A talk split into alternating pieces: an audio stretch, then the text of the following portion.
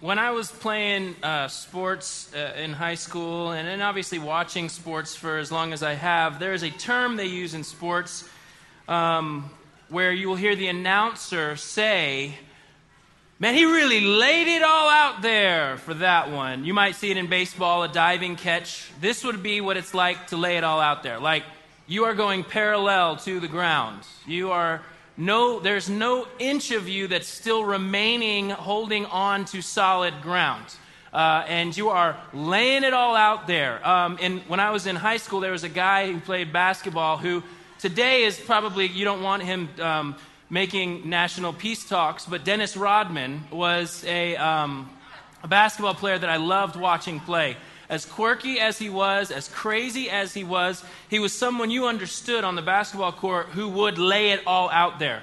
There were about a billion pictures of him diving out of bounds trying to catch basketballs. There are a lot of professional athletes who know that if you lay it all out there, there's a potential for getting hurt, there's a potential for getting injured, there's a potential for your career being over. And so you'll see a lot of guys who won't lay it all out there.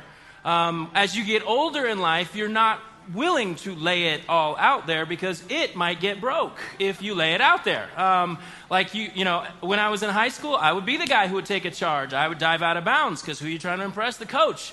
Uh, when we just got done with this year's City League at 38 years old, what, Jason, why didn't you take the charge? Not doing it. Jason, why didn't you dive for that loose ball? Not doing it. Uh, I got, uh, I got uh, bones that break easier. I'm not doing it. And in life, they talk about putting it out there, laying it all out there. And that's where we get romantic comedies from, where when somebody puts it all out there and it's thrown back in their face, it's really awkward. Um, laying it all out there is dangerous. It is not something that you know how people are going to respond, but you're just like, I'm laying it all out there, and feel free to throw it right back. Um, this morning, in our Man of Action, uh, in the Gospel of Mark, we are looking at the life of a woman who laid it all out there. And it's an interesting encounter, it's a difficult encounter, and kind of giving you some back up to where Jesus is. Last week, John shared with us Jesus' encounter with the Pharisees. The Pharisees who, who were worried that the disciples weren't washing their hands, and Jesus is like, Look, it's not the food that goes into your stomach that makes you unclean. Your heart, things that come out of your heart, it, that's that's where the uncleanliness is. And you have to recognize that the nation of Israel really, really, really had a staunch line on what was clean and what was unclean. What you could touch, what you could be around, and what you could not touch, and what you could not be around because they were worried about being made unclean. And so Jesus kind of shatters the framework that the Pharisees approach him with in saying, look, it's, it's what comes from within that actually really messes you up. And John talked about the need for a new heart. And see, in society, we like to say it's all the circumstances around us that have really messed us up. Now, granted, how you grew up, the narrative that you grew to understand, the culture that you grew up, yes, there, there are portions of that that have affected how you respond to things. But if the scriptures are true, and if what God's perspective on the whole thing is true, then the problem lies within. There's something wrapped around our hearts, our DNA, that does not allow for us to stand in right relationship with God or right relationship with each other. If you've noticed, there's a lot of brokenness in the world. And so when we read these words in Mark's gospel, we are coming out of that encounter with the Pharisees, and Jesus is actually going to back up everything he just said to the Pharisees by the way he lives, not just in what he teaches. So let's read in Mark chapter 7, starting in verse 24. Then Jesus left Galilee and went north to the region of Tyre. He didn't want anyone to know which house he was staying in, but he couldn't keep it a secret. Right away, a woman who had heard about him came and fell at his feet. Her little girl was possessed by an evil spirit, and she begged him to cast out the demon from her daughter. Since she was a Gentile, born in Syrian Phoenicia, Jesus told her, First, I should feed the children, my own family, the Jews. It isn't right to take food from the children and throw it to the dogs. She replied, That's true, Lord, but even the dogs under the table are allowed to eat the scraps from the children's plates. Good answer, he said. Now go home, for the demon has left your daughter. Lord, I ask that by your Spirit, you'd help us understand how we are to respond to what we have just heard. God, would you open our eyes, open our ears, soften our hearts, and may we hear your voice through the scriptures that you gave to us because you're generous. Would we listen to our Maker's words? It's in your name we pray. Amen. Um, Jesus has just gone through this confrontation with the Pharisees. Uh, he's taught that if you watch Jesus' teachings continually, it's this condition of the heart that he's dealing with. And he, he always disrupts the religious, but he comforts the sinner. If you notice Jesus' pattern in life, he, he, he rattles people who have put all of their trust and all of the eggs in the basket of their behavior, but then he comforts the one who comes and says, I ain't got any of that. And if you've noticed how he walks, this is consistent with both his message and his life. Jesus walks with people who don't have it all together, and he disrupts those who think they do have it all together. And this will be consistent. So if you're at a place in your journey where you think you have it all together, chances are Jesus is going to rattle your foundation. And if we know the Maker's words, the Creator's words for our hearts, it's for our good that he does that. But if you come this morning desperate, the amazing thing is the gospel comforts you. So you can approach Jesus in two ways. And this is consistent through the New Testament. It's you can come proud or you can come humble. And friends, come humble. Come humble. And so we see Jesus move beyond talking about food and how it makes you, uh, how the Pharisees thought it made them unclean, to talking about the heart. Now, Jesus heads to a region that is not filled with a bunch of Jewish people. He heads to a Gentile area. He, he moves out of where he's at, and we, we assume it's because he wanted to get away from the Pharisees. Because when you tick the Pharisees off, they have this little group, they get together, and they probably have a text chain. We're going to kill this guy. That's their thought. It's the text chain kill Jesus. And they start, every time Jesus ticks them off, they have this idea that we need to destroy him. And so we think he may have gone out of town to get away, get away from this, but also to just rest. One of the continual things we've seen in the last several weeks is every time Jesus tries to rest, he gets interrupted. And in the same sense, he does here as well. So he heads to a Gentile portion of the world, and uh, he's interrupted. He's interrupted by someone who has no leg to stand on in her approach of Jesus. And so let's quickly handle the elephant in the room because Jesus said that I need to feed the children first. It's not right that the dogs get the food, the children are priority. And I know some of you in this room are so offended by that right now. Like, we live in a society that just wants to be offended. Like, we do. Some of you are very offended at this statement, and it's okay. You can be. She could have been.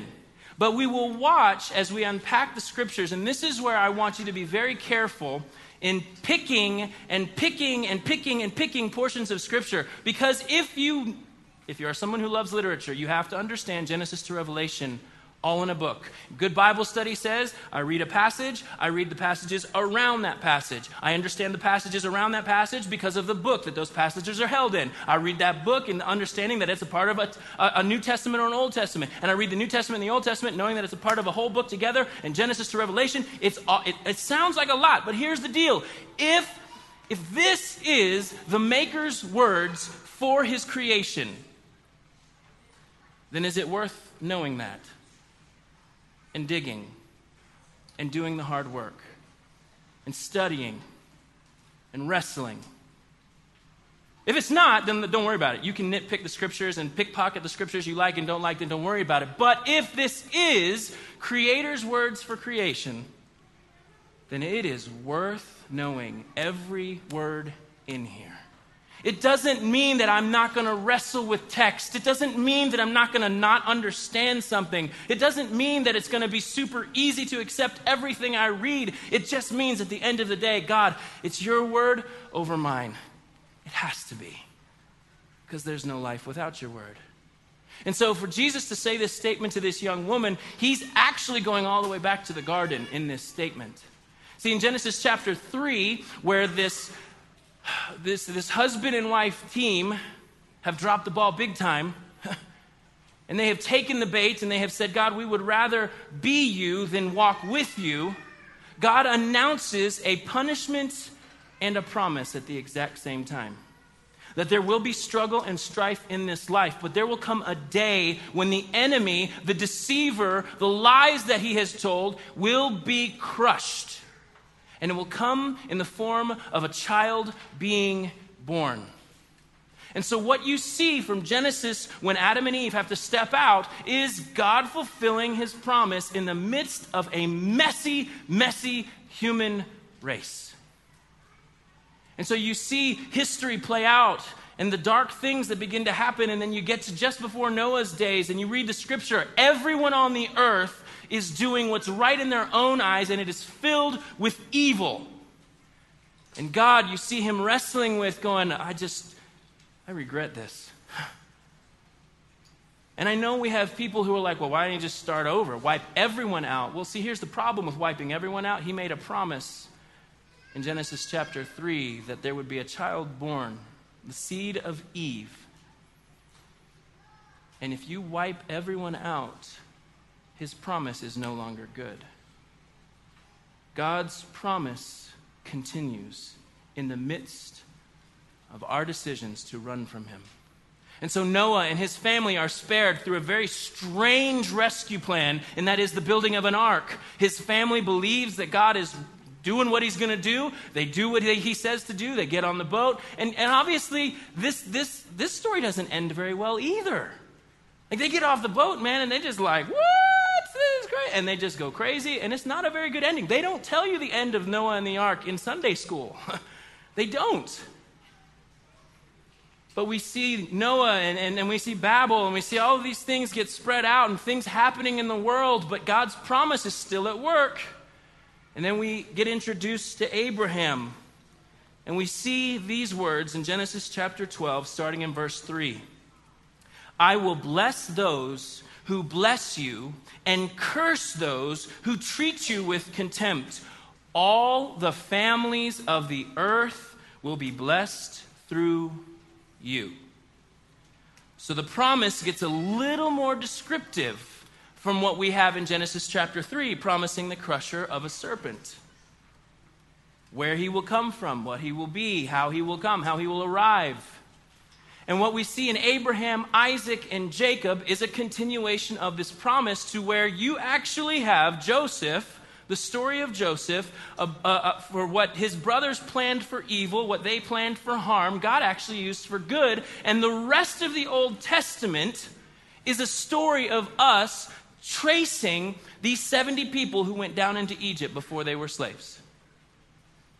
It's a crazy journey to watch.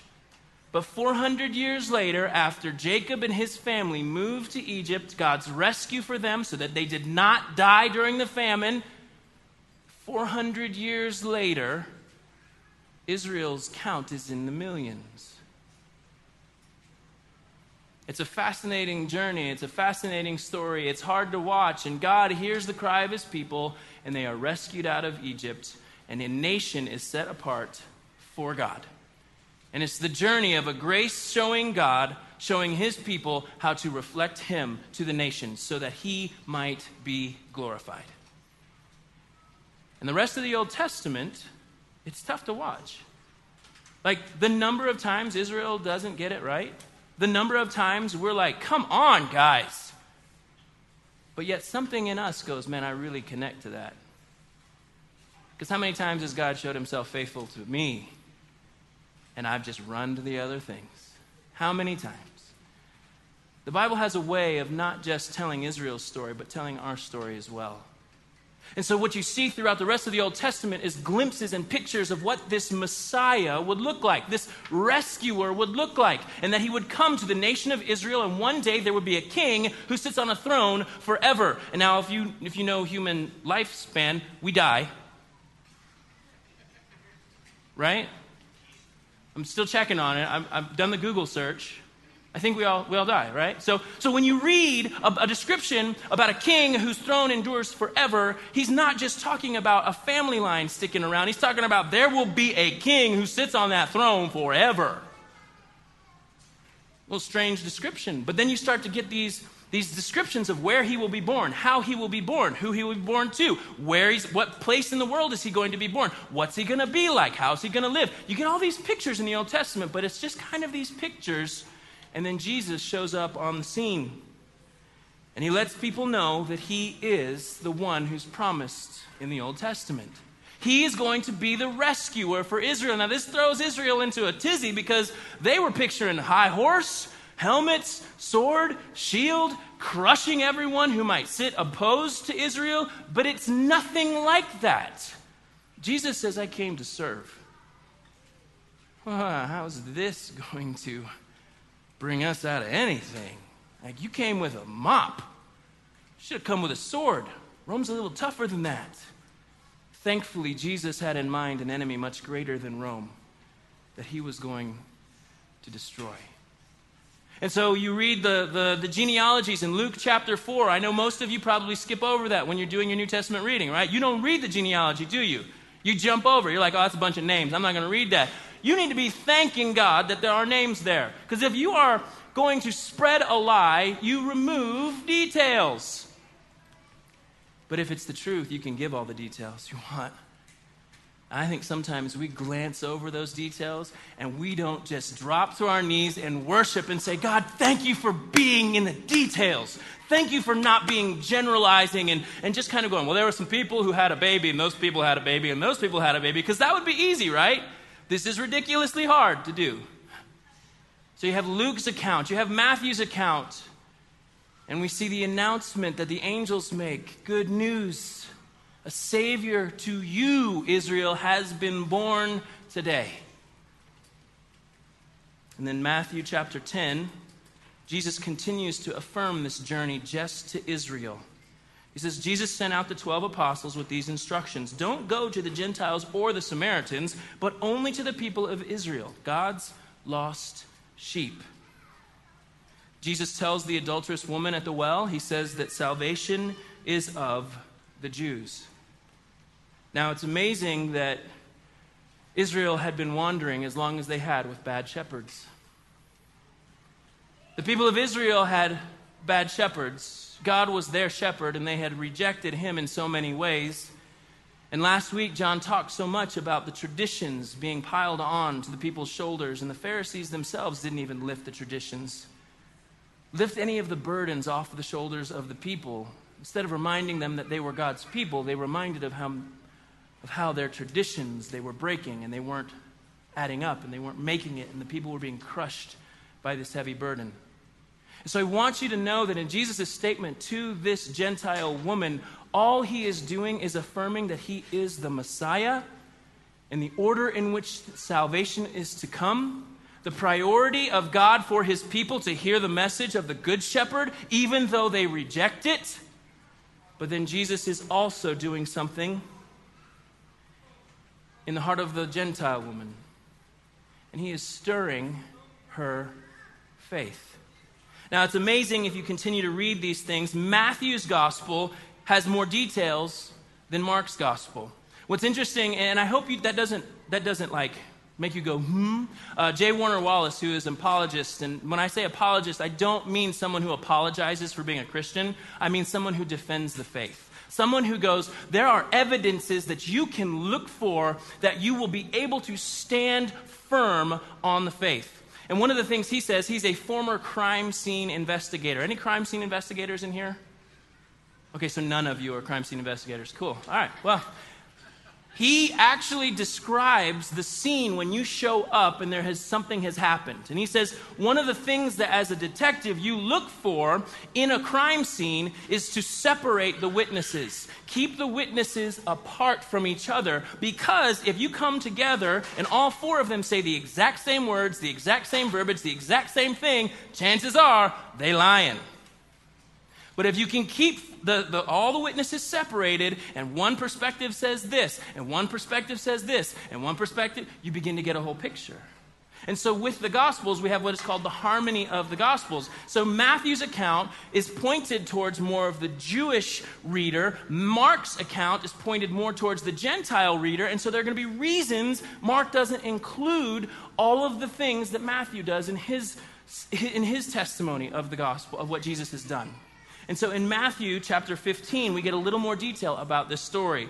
Verse 22 a Gentile woman who lived there came to him, pleading, Have mercy on me, O Lord, son of David.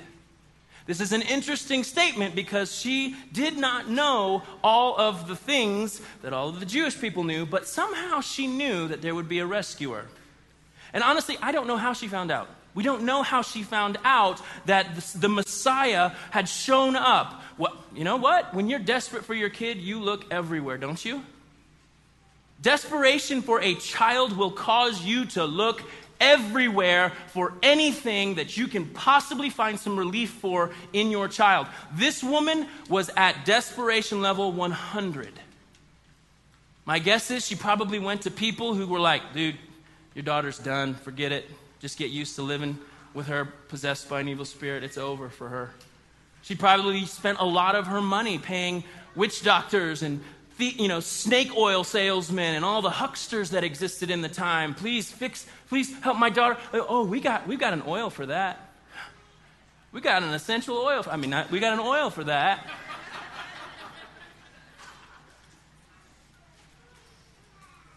But she was desperate. And so maybe there had been a Gentile in a crowd when Jesus was speaking to lots of crowds, because Jesus didn't stand up and go, uh, Any Gentiles in the room? Oh, Gentiles, you need to leave. I'm just talking to Israel here, so go on. No, he didn't do that. he just spoke. And people heard. And I have a feeling that because of how close they were to Jewish cities, there was someone who was like, you know what? I heard about this dude. I saw him teach, I saw him heal. It was crazy. You may have a shot here. And so we see in Matthew's account, she comes announcing that Jesus is the rescuer, son of David, the line of David. In verse 23, this is we see Jesus' response. But Jesus gave her no reply, not even a word. Then his disciples urged him to send her away. Tell her to go away, they said. She's bothering us with all her begging. Oh, the disciples. Wonderful, wonderful people. But in verse 25, we see this woman not give up. But she came and worshiped him, pleading again, Lord, help me. Mark's account says she fell at his feet. So to be, to be uh, on your face before someone was typically a sign of two things one being reverence, one being mourning, sadness, broken. And in both, both would be true in this woman's case.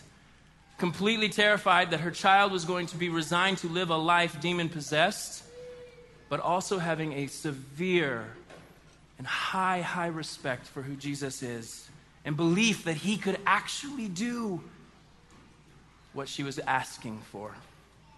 She came at a huge risk, and she didn't care about anyone around. Significant to you and I. Because how many times have we halted our pursuit of Jesus because we care about who's around us? Man, in the line of eternity, we're going to look at his face and we're going to go, it was so stupid of me to think that that seventh grade boy was more important.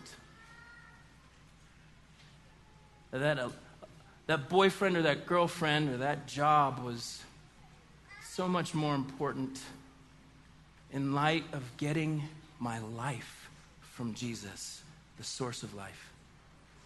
See, this woman had nothing to stand on of her own. She was only throwing herself at the mercy of God, simply because in that day and age, a woman would never approach a rabbi, a teacher. Not going to happen. She was a woman. She had that strike against her in the eyes of the disciples. Second strike, Gentile woman. A woman who had no clue of what it meant to be clean or unclean. If you were a Gentile to a Jew, you were unclean. You were not supposed to be near me, and it wouldn't surprise me if the disciples were like, when she walked in. She had that going against her. Not just was she a Gentile woman, but the area of Tyre was known as a completely pagan place worshiping all sorts of gods, doing all sorts of sacrifices, doing all sorts of evil things in the eyes of Israel. So not only was she a woman, but she was a Gentile woman, and she was a bad Gentile woman. And then the last strike against her is if you hang out with devil possessed people, you too are also unclean. So you talk about having nothing to stand on. This would have made Matthew, the corrupt tax collector, be like, I'm bad, but she's badder. She had nothing to stand on, no status, but she threw herself at the mercy of God. Now, I have heard people say that the reason Jesus granted her what she wanted was because she outdueled him in a battle of wits. Guys, really? Jesus is the Word, okay? The dude knows how to put some words together. So, I mean, all in my brain, all I'm seeing is the children first, then the dogs. Well, you know, the dogs eat the crumbs. Well, you know that if people, if dogs eat people food, they get diarrhea. Well, diarrhea is a recognition that there's a stomach problem. Oh, if they get diarrhea, they'll poop in the house. Well, if they poop in the house, it means it needs to be cleaned up. I mean, you could have gone on forever and ever and ever and tried to match wits, but it wasn't about matching wits, thankfully. It really was about this woman humbly and persistently chasing what only Jesus could do. The woman approached Jesus with humility, and what she found was to her desperate heart, the door of salvation was swung wide open. In, in Matthew's account, verse 28, he says this Dear woman, your faith is great, your request is granted, and her daughter was instantly healed. You tell me whose story she's going to tell. She's going to tell about Jesus. This is why we see the good news as good news. It's because we're desperate people, and what we found was the grace and mercy when we so desperately needed it. See, the scripture does say that when you seek God with all of your heart, you will find him. I think the reason we love coming up with half hearted ideas about who God is is because we're not seeking him with all of our heart. You've never come desperate to God. You've never come desperate to Jesus because you're desperate for something else. And I'm telling you, it is desperate people who find the salvation they long for. Jesus said the very first thing he said in the Sermon on the Mount was, Blessed are the proud in spirit. It's not what he said. Said, Blessed are the poor in spirit, for theirs is the kingdom. The comfort comes when desperation is declared. The comfort shows up. The blessing is not that God's going to give you what you want if it's not Him, but He gives you Himself. Like He comes and sits with those who are broken and who are emptied. But if you're like, eh, well, I think the church has perpetuated this idea because we make stupid bumper stickers. The bumper sticker that makes me want to accelerate into the car in front of me is try Jesus. I'll tell you why. There's no trying Jesus. There's no Sam's Club sample table Jesus.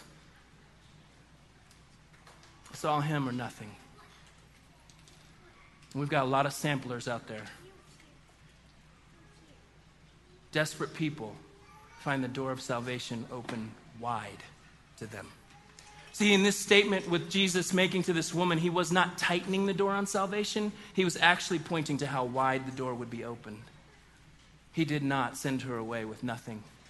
But actually, this woman displayed the same faith that would be demanded from you and from me as Gentiles, if that we would believe that he is who he says he is.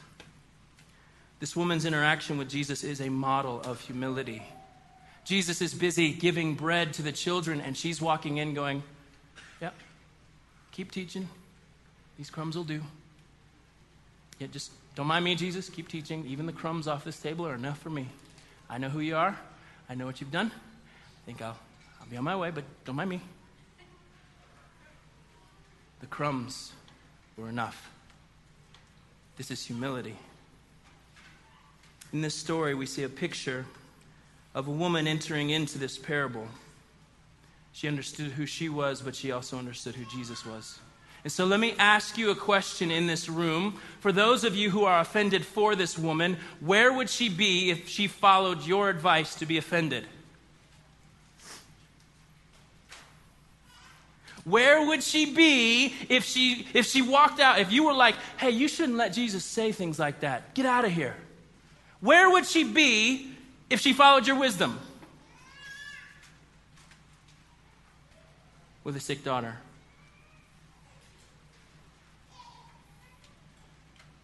You see, there are times when we have to set down our thoughts, our offenses, our, our ideas on things, and go, maybe they're not as accurate as I think they are.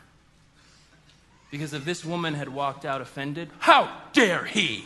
I'm going to write him an open letter, post it on Facebook, put it on Twitter. I'm going to blog about it, and hopefully Reddit will pick it up and then Huffington Post will, will back me up. Because we love being offended. The beautiful thing of the gospel is Jesus was swinging the door of salvation wide open, and had we walked away in arrogance and in pride, we would have missed rescue. We have run from his words because we really do think we have this. This woman knew she did not. So, as the band comes and we close this morning, I hope and I pray that you will not run from the desperate heart approach. You see, we don't like the desperate heart approach because we've seen it happen before. We've seen bad relationships. We've seen when we've made mistakes. We've seen when we've screwed up. And we go, you know what? If I can just come back to them not so desperate, I'll make myself look a little better. Because, see, when we come desperate, we hear people go, well, you should have started with me. Right? You should have started with me. I've been telling you this all along. Why didn't you start with me? But now, because you're at the end of your rope, you're at the bottom of the barrel, now you're looking to me. Like, that's how we feel when it comes to Jesus, too. And so that's why we say, No, sir, I will not come with a desperate heart. Let me clean myself up. Let me figure out things on my own, and then I won't be so embarrassed to come to God. Then I won't be so embarrassed to come to Christ. Then I won't be so embarrassed to come clean before those that are in my community. Then I won't be so embarrassed. There are times where we have to throw all of that aside and say that if Jesus is able to bring life, I have to go there. Jesus is changing things in the way we look at life and salvation and rescue. He's changing how we look at people that have bordered us geographically, nationally, gender, race, religious belief. All of these things cannot be walls that we allow to stand because we understand the gospel. In Ephesians chapter 2, Paul really just swings that door wide open and explains what Jesus has done. And he says in verse 11, Don't forget that you Gentiles used to be outsiders you were called uncircumcised heathens by the Jews, who were proud of their circumcision, even though it affected only their bodies and not their hearts. In those days, you were living apart from Christ. You were excluded from citizenship among the people of Israel, and you did not know the covenant promises God had made to them. You lived in this world without God and without hope. But now you have been united with Christ Jesus. Once you were far away from God, but now you have been brought near to Him through the blood of Christ. For Christ Himself has brought peace to us he united Jews and Gentiles into one people in his own body on the cross. He broke down the wall of hostility that separated us. He did this by ending the system of law with its commandments and regulations. He made peace between Jews and Gentiles by creating in himself one new people from the two groups.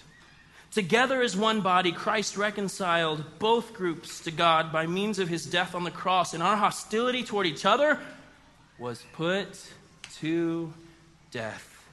He brought this good news of peace to you Gentiles who were far away from him, and peace to the Jews who were near. Now all of us can come to the Father through the same Holy Spirit because of what Christ has done for us. So now you Gentiles are no longer strangers and foreigners. You are citizens along with all of God's holy people. You are members of God's family. Together we are his house, built on the foundation of the apostles and the prophets, and the cornerstone is Christ Jesus himself. Salvation from the Jews, the door open to Gentiles, the door open to you and to me. There is one last, put it all out there clip I want to show you, but it's not because of who's in the clip. Go ahead.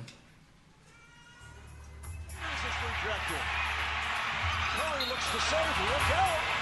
Uh, the only reason I dove is because I saw, I don't know if it was Sean or Andre, I can't remember which one it was at the top of the key. So I figured if I could get my hand on it and sling it to him, he'd have a wide open layup. I missed the first row and then didn't get quite all the way to the, to the uh, have a soft landing. I don't think they Not did at all, yeah. so. Oh. Now, there are some of you in this room who know, your fe- know the feeling of putting yourself out there in that way. When it comes to falling at the feet of Christ, you know what it means to dive and have the ugly cry. You found the mercy and grace when you needed it most, and you don't care who's been standing around and spectating. But I want to show you an image.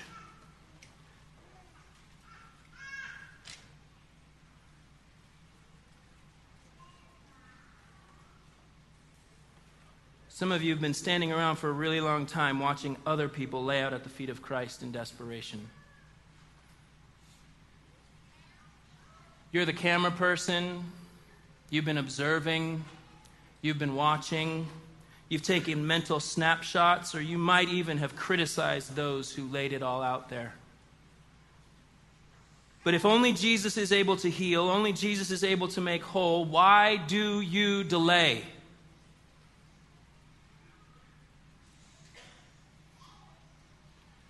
Why do you stand as a spectator when someone runs to get new life?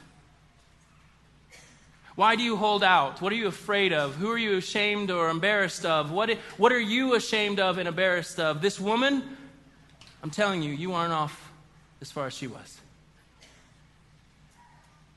And she was met with grace and mercy. What is it that you are holding on to so tightly that you swear this time it'll be different? Will it be? Because I think everyone around you knows it won't. Desperate people see the door of salvation swung wide open to them. Is it your pride? Is it your fear of losing treasures, lost friendships? Let me just tell you something real quick. If Jesus is who he says he is, then those things you see as treasure will actually lose your soul, not gain it. And is it really friendship if they would stand in your way from knowing real life? Why do you delay? The beauty of the pattern in Scripture is that there are people who recognize Jesus. They realize that Jesus can do what he says he can do. They have a belief and they approach only him, determined to get nothing but Jesus. And the result is salvation. The result is the mercy and grace we have so longed for, the approval and the acceptance we have so longed for and thrown ourselves on things that don't matter in this world, we find only in Christ. And so, as we close today, the story goes that Alexander the Great had a general who'd been serving him for many years. And the, the, story kind of has grown probably over the years, but the general asks Alexander the Great to pay for his daughter's wedding. And Alexander the Great says, Well, this guy's been serving me for so many years, I will pay for his wedding. Well, the next day, the treasurer of the kingdom's finances comes to Alexander the Great and says, You must. You must take this general out. He is taking advantage of your kindness. The money he is asking for to throw this type of wedding is ridiculous. He's taking advantage of you, and you need to behead him now. Alexander the Great's response to this treasurer is no, you will give this general what he's asked for because he honors me with the size of his request. This general, A, believes that I'm rich enough to give that much money, and B, believes I'm generous enough to do it. Do you honor Jesus with the size of your request? A, believing that he is big enough and strong enough to save you, and B, that he stands ready to this morning as we pray, as we take communion together, would you honor him by the size of your request? There ain't a bigger request than save me, really. And as we walk around this room, and as the, there's a prayer spot over here, but you can also go and be prayed for, for by people who will stand over on this side, and they're just ready to pray. They're ready to go to war with you, for you, on your behalf. You may not have any words to say, but just pray for me, and they will. And as we take this communion, we look and we recognize this is the request Jesus made of us. Remember me when you take this meal. Remember what? That He saved us. The meal doesn't save us, the bread doesn't save us, the juice doesn't save us. He has saved us. And we are a people who live thankful lives because of that. And I'm going to ask one more response. There may be those of you who have stood in this room before and you've watched people lay themselves out before Jesus. I'm going to stand right over here. And if you've, ne- if you've always been the spectator, never the desperate one, I want to stand with you this morning and I want to pray with you, for you, and journey with you in that process. God, we love you, and I ask that in these moments, you be glorified. We know it's your spirit that awakens our hearts to our need for you, and we want to rejoice with those in this room who say, I know I need him. I'm done running. I'm done striving. I'm done with pride. I'm done with ego. I'm done with all of those things, and I am desperate. And if I don't get to Jesus, I'm done. Jesus, thank you that desperate people find the door of salvation swung wide open. It's in your name we pray.